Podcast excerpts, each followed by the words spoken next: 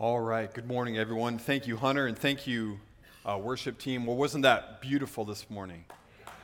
I,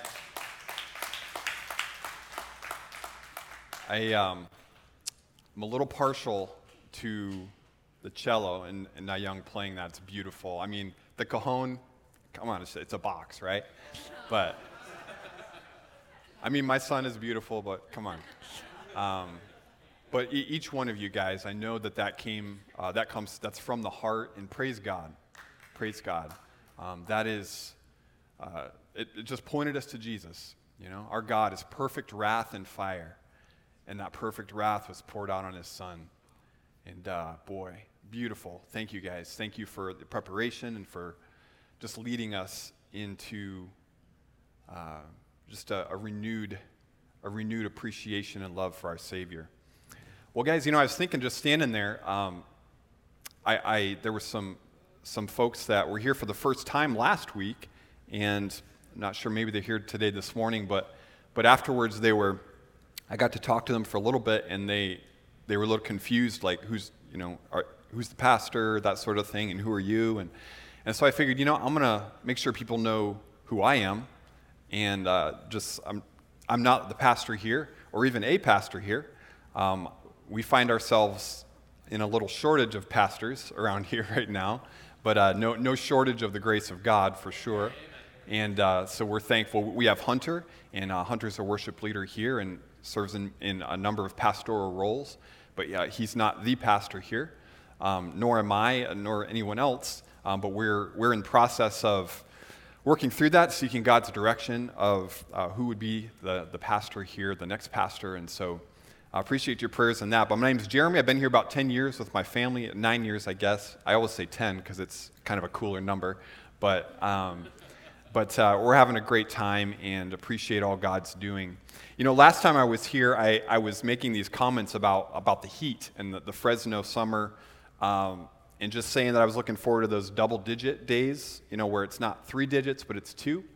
And I was just thinking, you know, that was two weeks ago, and it's, I'm still not there. I'm still scrolling through the weather app, and it's still not giving me any hope.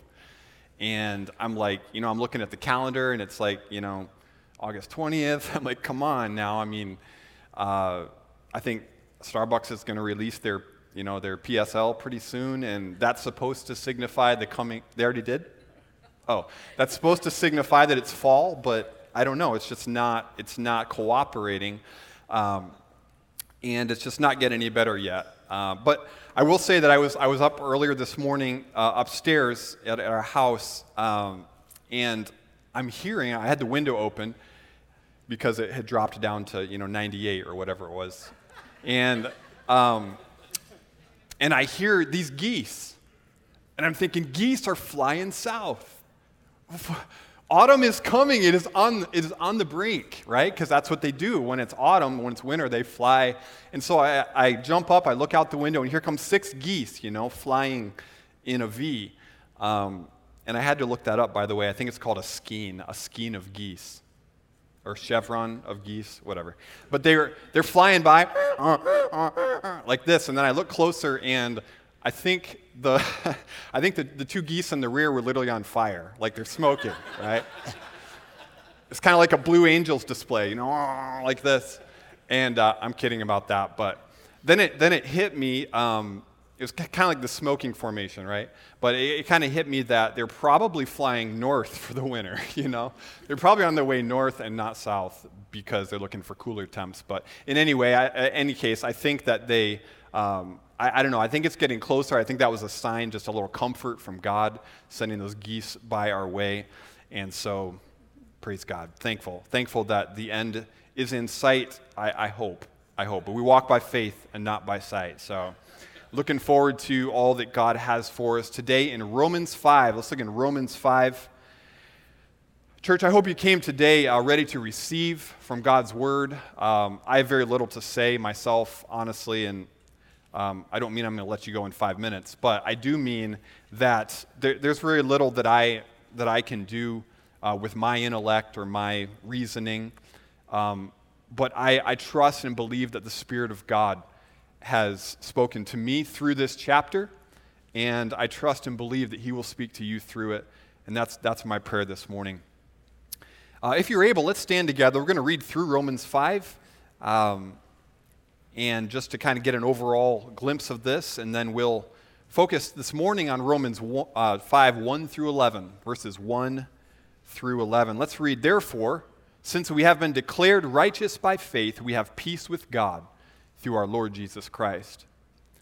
We've also obtained access through him by faith into this grace in which we stand. And we rejoice in the hope of the glory of God. And not only that, but we also rejoice in our afflictions because we know that affliction produces endurance. Endurance produces proven character, and proven character produces hope. This hope will not disappoint us because God's love has been poured out in our hearts through the Holy Spirit who was given to us. For while we were still helpless at the right time, Christ died for the ungodly. For rarely will someone die for a just person, though for a good person, perhaps someone might even dare to die. But God proves his own love for us, and that while we were still sinners, Christ died for us. How much more then, since we've now been declared righteous by his blood, will we be saved through him from wrath? For if, while we were enemies, we were reconciled to God through the death of his Son, then how much more, having been reconciled, will we be saved by his life. And not only that, but we also rejoice in God through our Lord Jesus Christ, through whom we have now received this reconciliation. Verse 12 Therefore, just as sin entered the world through one man and death through sin, in this way death spread to all people because all sinned. In fact, sin was in the world before the law, but sin is not charged to a person's account when there's no law. Nevertheless, death reigned from Adam to Moses, even over those who did not sin in the likeness of Adam's transgression. He is a type of the coming one. But the gift is not like the trespass. For if by one man's trespass the many died, how much more have the grace of God and the gift which comes through the grace of, one, of the one man Jesus Christ overflowed to the many? And the gift is not like the one man's sin, like the one man's sin, because from one sin came the judgment, resulting in condemnation, but from many trespasses came the gift, resulting in justification. Since by one man's trespass death reigned through that one man, how much more will those who receive the overflow of grace and the gift of righteousness reign in life through, one, through the one man, Jesus Christ? So then, as through one trespass, there is condemnation for everyone. So also through one righteous act, there is justification leading to life for everyone. For just as through one man's disobedience the many were made sinners, so also through the one man's obedience the many will be made righteous. The law came along to multiply the trespass, but where sin multiplied, grace multiplied even more. So that just as sin reigned in death, so also grace will reign through righteousness, resulting in eternal life through Jesus Christ our Lord. Let's pray together. Heavenly Father, thank you for your word. Thank you for Romans 5. Oh Lord, as we unpack the first portion of this chapter this morning, we trust that your Spirit will do the work that needs to be done in our lives. Lord, open our eyes, illuminate our minds, Lord, to the truth of your word. And God, may, may each person uh, sitting here today receive what you have for them. And God, we trust that you will be glorified through it. We look forward to all that you will do in Jesus' name. Amen. Thank you, guys. You can be seated. Man, you know, one thing about reading through the whole chapter before you preach, um, it, it kind of it, it feels like a little bit like spoilers you know, because like there's things I want to say about each one of these verses, and each one kind of builds on the next one, and I, I want to stop and. You, you feel that, Hunter? It's like you want to stop and say something about it, but it's like, be patient, Jeremy, relax, it's coming. So, anyway, here we go in, in uh, verse number one. Therefore, since we have been declared righteous by faith. And I want to just, just a quick recap on uh, Hunter preached for a couple of Sundays here through Romans chapter 4. And uh, it's just speaking of the promise that was given to Abraham. That promise, uh, uh, that promise, that, that gift of righteousness by faith. And the scriptures tells us here in Romans 4 that, that Abraham believed God and it was counted to him for righteousness. He believed before the law, and that was counted to him as righteousness. It was credited to his account. And because, uh, because Abraham believed uh, before the law, uh, he is, we, we as, as Abraham did, believe outside. We, we believe in the, the grace of God apart from the law, and that justification is credited to our account as well. And so uh, Paul spends Romans 4 talking about that and, and uh, talking about righteousness being credited in Abraham. And then he comes into verse, or chapter number 5 and he says, Therefore, since, all, since he's laid all of that, and since we have been declared righteous, by, since we have been declared by faith, and I just want to pause right there and, and sit in that for a moment. I want you to think about that. Declared righteous. Not, not self declared, right? Not, it's not just something that we decided. It's not declared by another human being. It's not, uh, there's, there's, no, there's no other factors that play into this declaration except that the one creator of the universe has declared us righteous by faith. The one who actually has the power to give life and to call things into existence that don't exist. We see that in chapter 4, verse 17. That creator of the universe, that God has declared us righteous by faith that he has supernaturally supplied to us. Also, I want to bring attention to these first two words of this verse therefore, since.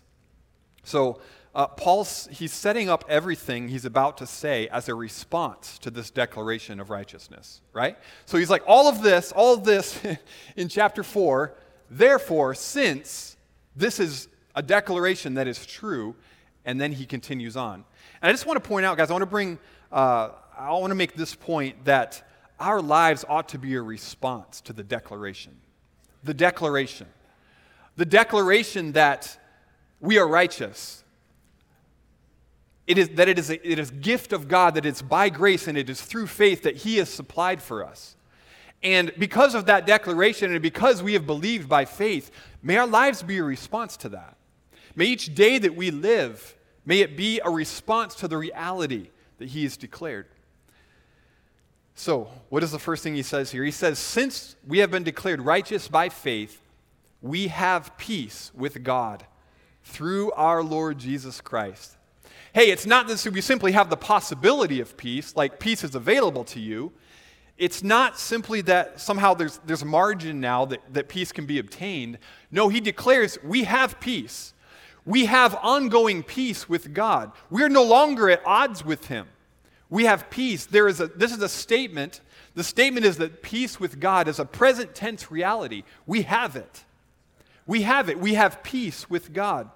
It's the result of the declaration of God regarding the righteousness of God being applied to us by the grace of God through faith from God. Now, that's quite a mouthful, but do you see a pattern there? It's all God. It's all God. This righteousness is it's a result of His declaration. By His grace and through the faith He gave us. It's all God. Praise God. We're no longer at war with Him, we have peace with God we have peace with God. We're no longer orphans, we're sons and we're daughters. Wow.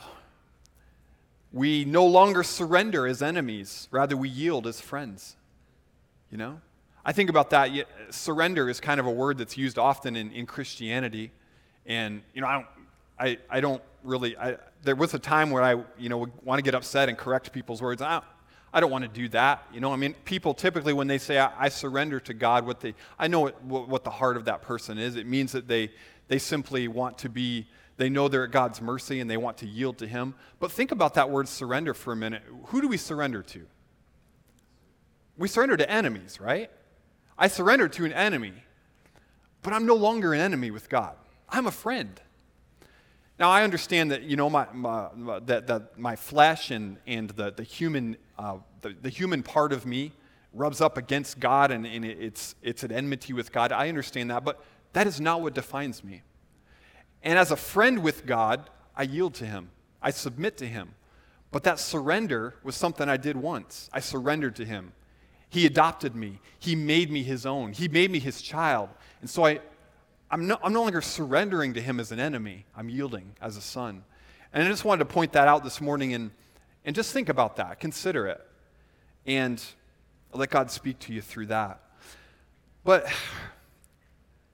in any case, we are at peace with God. And guys, humanity longs for peace.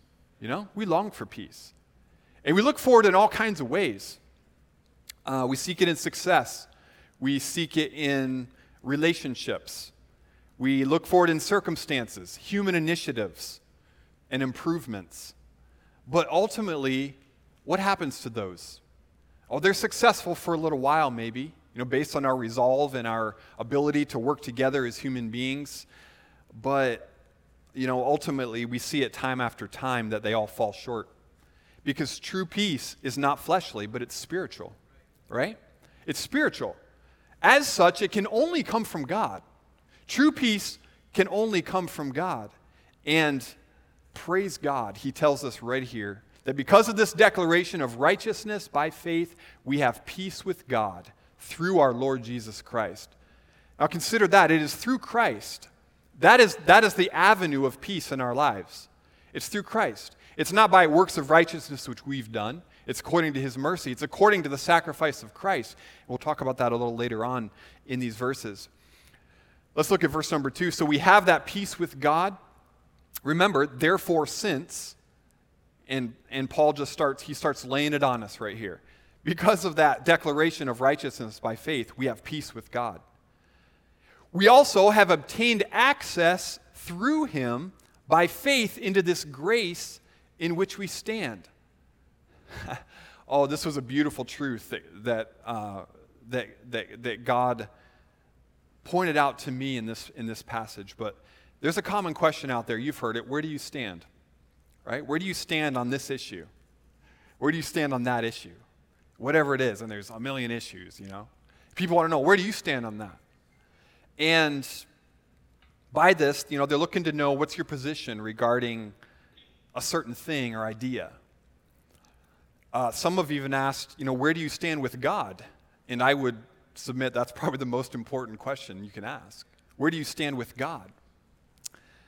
But, guys, I want to point out here that as a result of the declaration of righteousness, I can boldly say this I stand in the grace of God.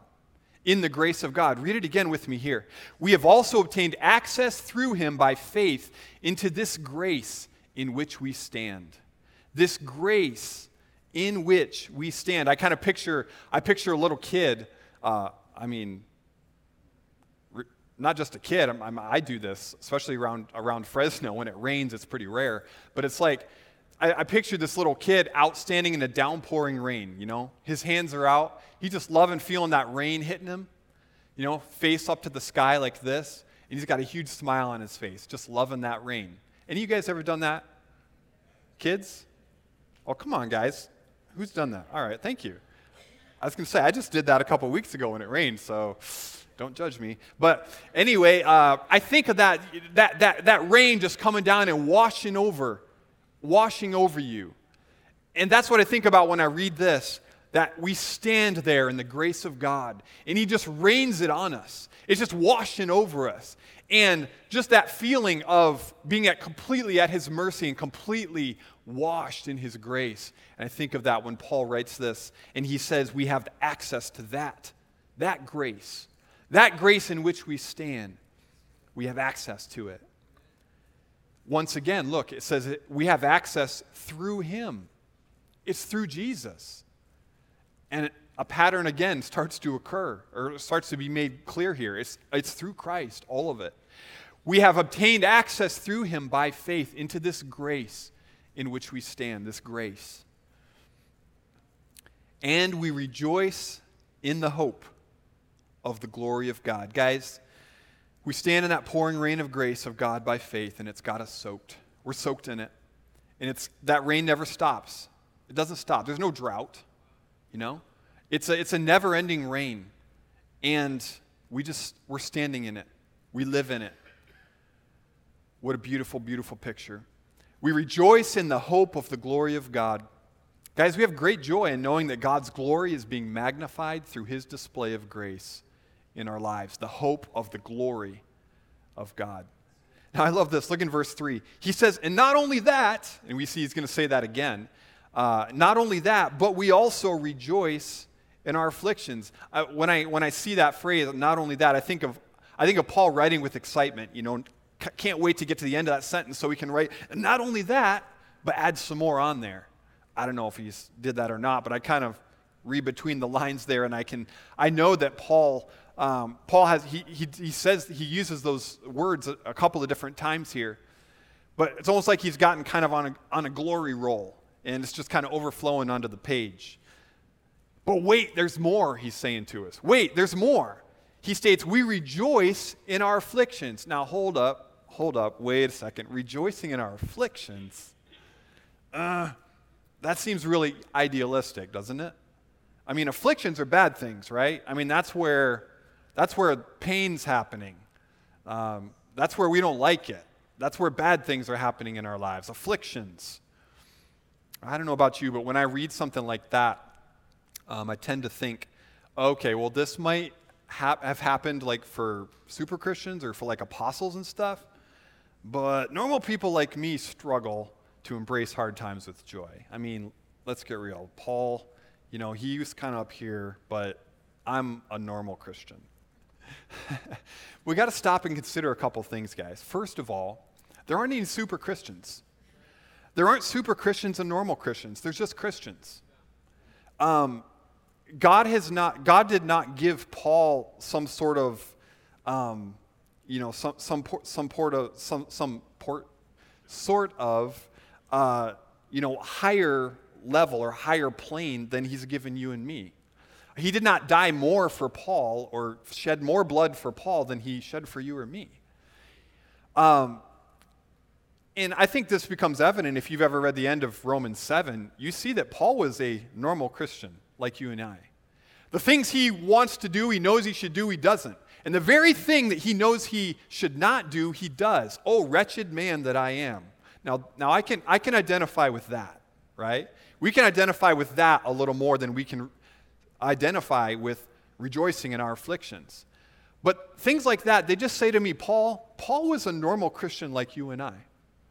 Um, because normal Christians are simply Christians that have been washed in the blood of Christ and are being held by his power in his grace and mercy. And friends, that's all of us. That's all of us.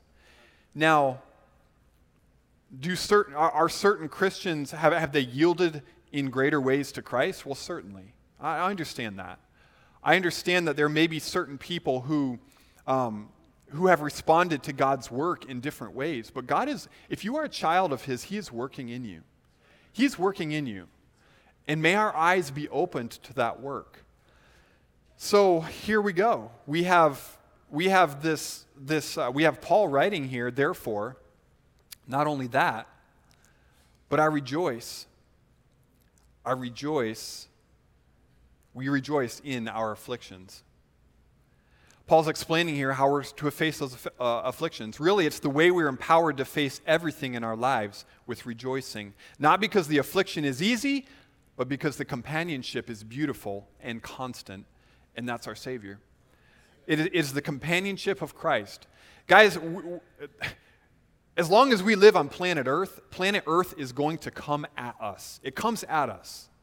But Christ lives in us, and He works through us, and we can have peace with God, and we can rejoice in those afflictions. Now, look at verse number four here. The Bible tells us that, uh, end of verse three, we know that affliction produces endurance. Verse 4 endurance produces proven character, and proven character produces hope. Now, our achieving flesh reads this and says, Yes, finally, a checklist. Something we can work through, right? We can relate with this. Finally, a, a predictable progression that we can work into our routine. Hey, all I got to do is endure. And that's, you know, uh, A is going to result in B, and then C, and then ultimately, I'm going to have hope. And guys, human, human endurance can be remarkable. It really can. Um, I mean, I could go off with some illustrations here about human endurance, and we've heard stories. Many of you have stories of how you have endured awful and horrible things, or, or even just difficult things. Human resolve has accomplished many human works, whether it's in the gym, on the sports field, or any other area of hardship, any other arena of hardship. But, guys, this isn't what Paul's talking about here. he's not talking about your progression in the gym. He's not saying, hey, that affliction, you just, you just hit it with endurance. Because that endurance is going to prove your character, and then that's going to result in hope. Now, that's clearly what he said, but he's not speaking of, of, of a fleshly endurance here. Because look at verse number five.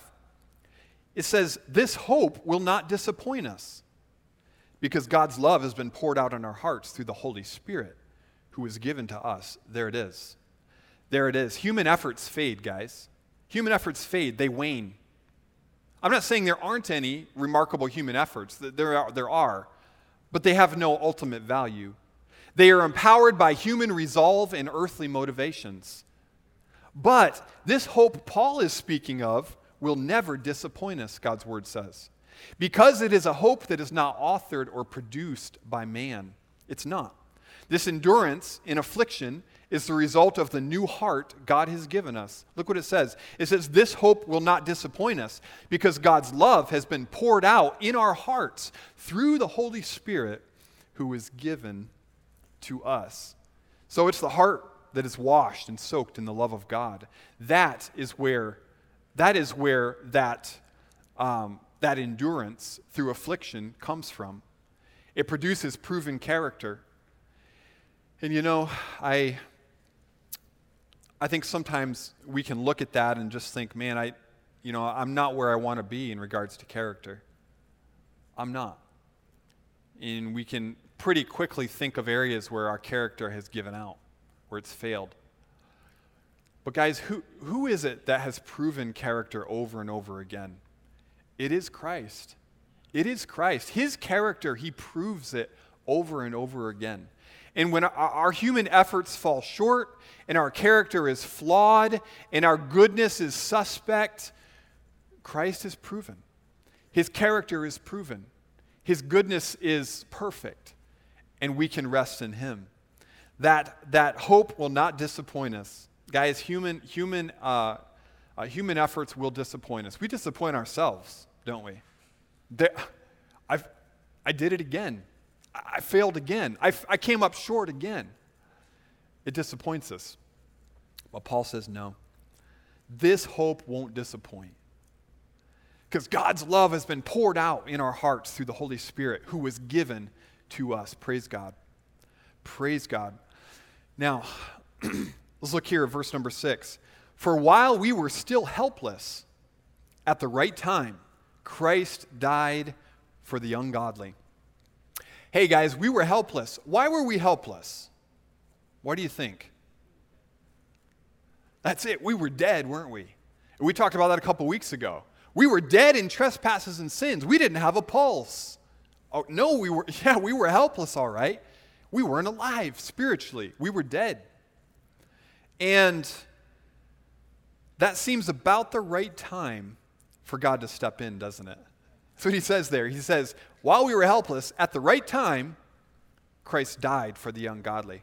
And I was thinking this morning a little earlier, um, you know, why didn't God, like, why did he wait so long to die for the sins of the world? you know? I mean, Adam and Eve sinned in the garden, and death came upon all men, God's word tells us. Why couldn't he have just died right then and saved us a lot of misery? Um, and I'm not going to give you the answer because I'm still thinking about it. but just a thought I had. And I think um, I, I, know that I know that had uh, just, just a few thoughts I had about that. But you know, had God done that and immediately sent His Son to die for the sins of two human beings, um, I don't know that the perspective would be there for mankind uh, but he, he, let, he let mankind, he, he let that play out. He let the, the sins of mankind, we feel them. We feel the death and destruction. We see them throughout history. And whatever reasoning God had for waiting until the exact moment when he sent his son, the Bible tells us here that we were helpless and at the right time. Only he knew, he knew the right time. He knew it. We don't really know why he chose that time, but at the right time, Christ died for the ungodly. And then he goes on here. He says in verse 7 For rarely will someone die for a just person, uh, though for a good person, perhaps some, someone might even dare to die. But God proves his own love for us in that while we were still sinners, Christ died for us. Uh, Paul's saying, listen, this kind of thing just doesn't happen with human love. It doesn't happen.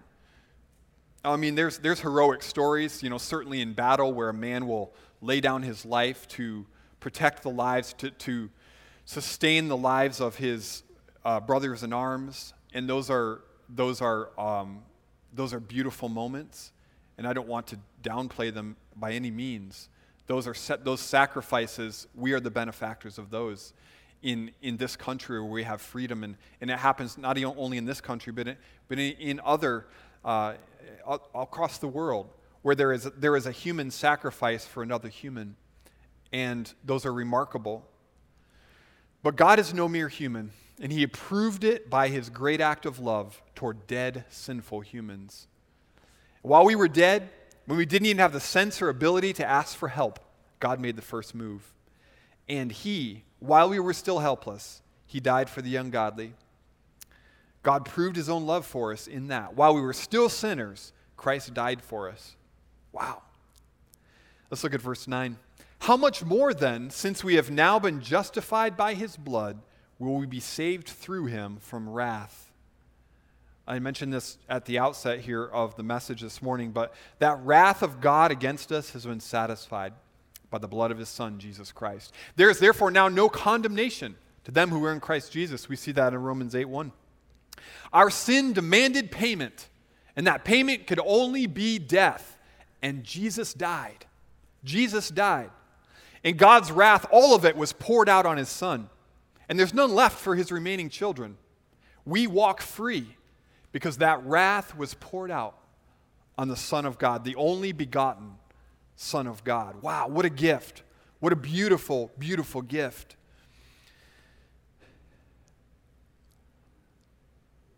Look in verse 10. For if while we were enemies, we were reconciled to God through the death of his Son, then how much more, having been reconciled, will we be saved by his life?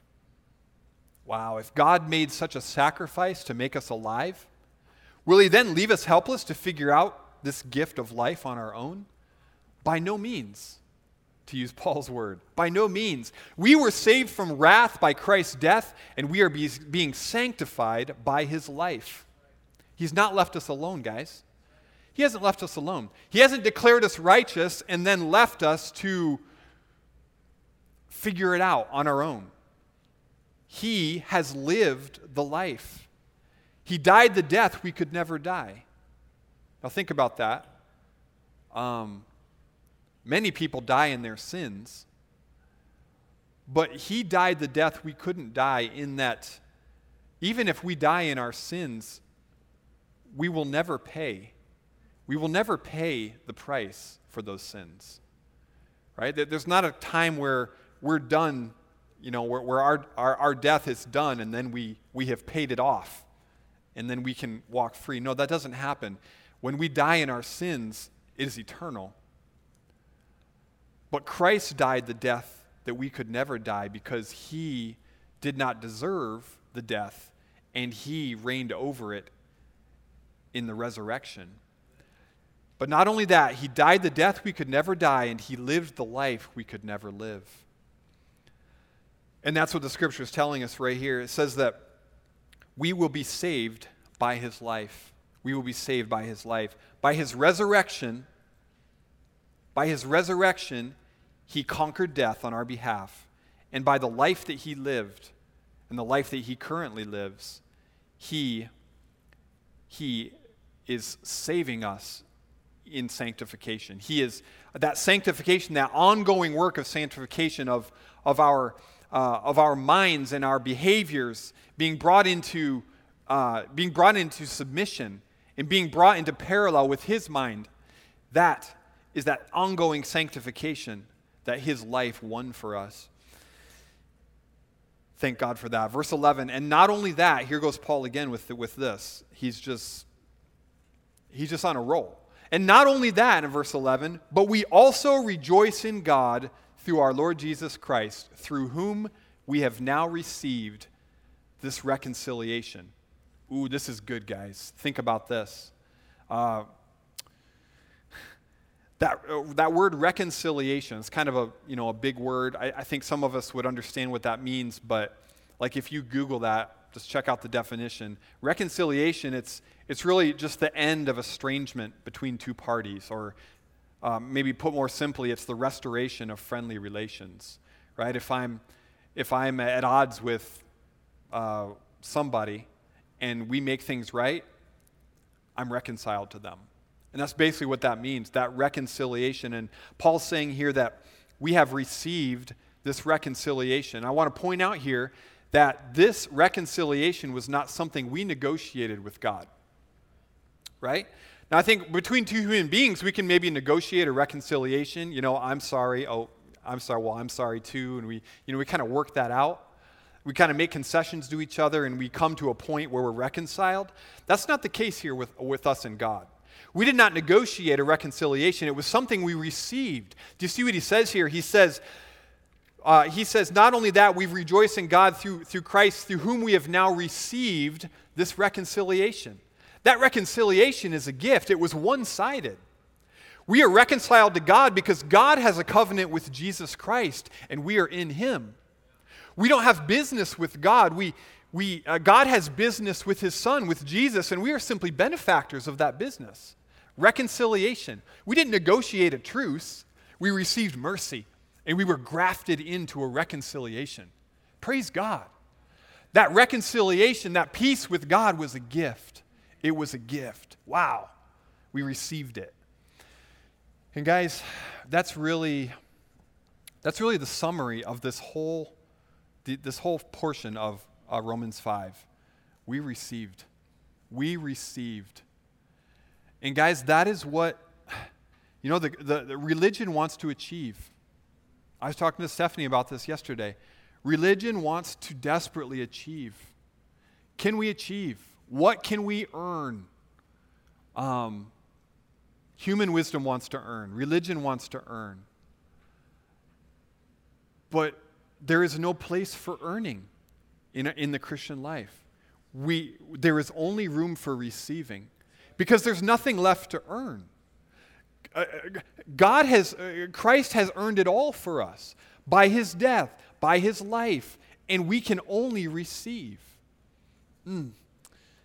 And that's really what we have here. We're receiving peace, we receive access, we receive grace, we receive his kindness. His love is poured out in our hearts, his reconciliation is gifted to us. And it goes on and on. What a blessing. So, guys, I hope that this is encouraging to you today. I hope that you'll be able to read this, uh, just kind of soak in it. Um, Lord willing, we'll talk about this on Wednesday again when we come together. Uh, but I hope it's spoken to you. Um, I hope that the peace that we have with God, the reconciliation that we have with Him, um, that, that our eyes will be opened to the beauty of what He has given us. And that's, uh, that's what Paul is writing to, uh, to uh, the Romans here, the, the church in Rome. And that is what I believe God has for us by his Spirit today in this place. And so uh, let's walk out of here this morning, guys, thanking God, thanking God for his gifts, his gift of righteousness, his declaration over us for that peace, for that access, for that grace, for that reconciliation. It's all God. And thank him for it. If you don't know Christ in here today, maybe you came in uh, this morning and you just decided to come to church for whatever reason, and none of this makes all that much sense to you. I, that's okay. We're so glad you're here. But I want you to know this morning that there is nothing in you that can earn righteousness. There's nothing in you that can find peace with God.